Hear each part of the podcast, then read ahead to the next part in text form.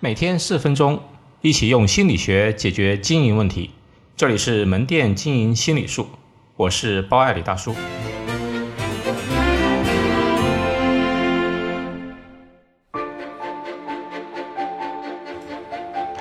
弱者如何逆袭强者？圣经里有一个故事，大卫和歌利亚的一场决斗。歌利亚是一个巨人，身高有两米多，全身盔甲。手握重剑，力气盖世。另一边，大卫呢，身材中等，身着普通的布衣，使用甩石器。在歌利亚还没反应过来的时候呢，大卫就通过甩石器，直接将石头击中歌利亚的脸部，瞬间巨人倒下，大卫赢了。一个典型的以弱胜强的故事。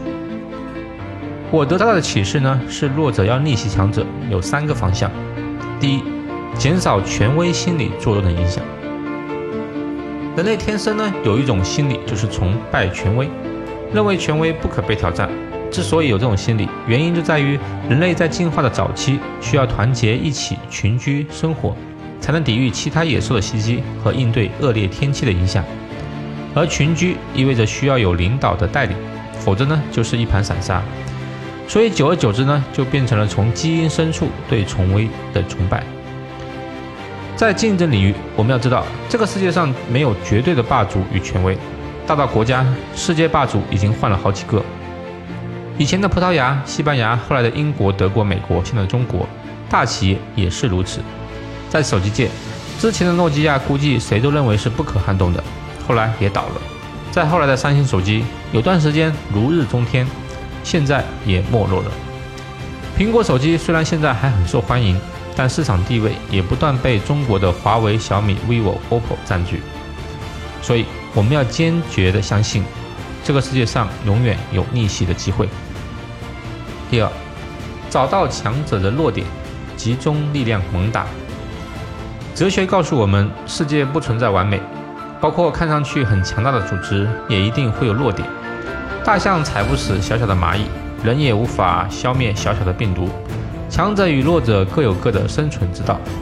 咏春拳之所以厉害，就是它以最短的距离和最快的速度，集中的攻击人身上最软弱的部位。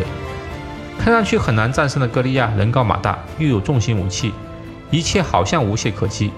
但是，哲学告诉我们，事物都有两面性。你高大穿重甲，必然行动缓慢。另外，你用剑只适合近身搏斗。而且呢，你全身有盔甲保护，但唯一的弱点就是脸露出来了。所以，歌利亚的弱点是什么呢？他动作慢，只能近身搏斗，脸没有保护措施。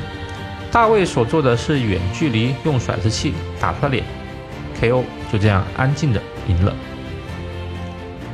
弱者的资源总体上不及强者，所以必须动员全部的力量，集中攻击其中一个点。大卫的其他方面都吃亏。他要赢，只能打歌利亚的脸，打身体的其他部位没有任何的胜算。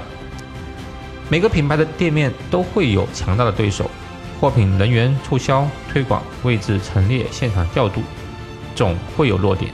只要被我们发现的弱点，我们就要毫不留情的对其猛攻，这样的效果会很显著。所以，我们要有一双善于发现对手弱点的眼睛。第三。采取非常规手段，跳出规则的限制。当强者变成了强者，为了维持地位，会设置很多的游戏规则。比如，微软设置了操作系统的规则，阿里巴巴设置了电商的规则，任何一个执政党都会设置对自己党派有利的规则。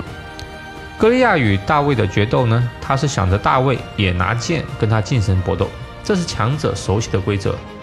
但这个大卫呢，偏偏就搞个甩石器去打他。小日本打仗的优势呢，是有更先进的武器装备，以及在平原地区的机械化作战。他也希望国共联军呢，用同样的方法与他 PK。所以淞沪会战呢，他们在平原上去打呢，我们损失惨重。而毛主席之所以伟大，就是农村包围城市的策略和游击战的打法，完全不按常理出牌。打一枪换一个地方，最终取得了抗日战争的胜利。曾国藩与太平天国军队打仗，他自己知道没有特别杰出的将领，但他的优势是人多、时间多，所以他的打仗策略是打笨仗。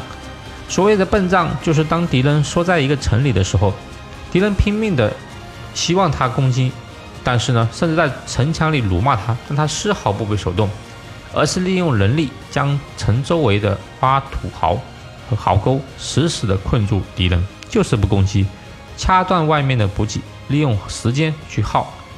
当敌人耗不住了，自然也就赢了。我想起了现代商业竞争中的价格战。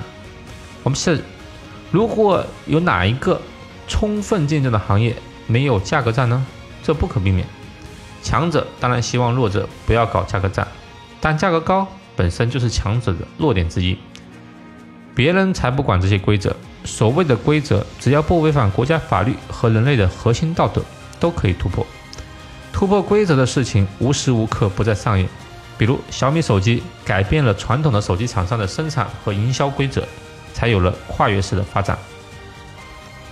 所以，我常常鼓励分店的同事要跳出思维的框架去思考问题，不要别人做什么纯粹的去跟进跟模仿，那样永远无法超越，而要做别人没有做过的尝试，哪怕错了，即使调整就好了，要有试错精神。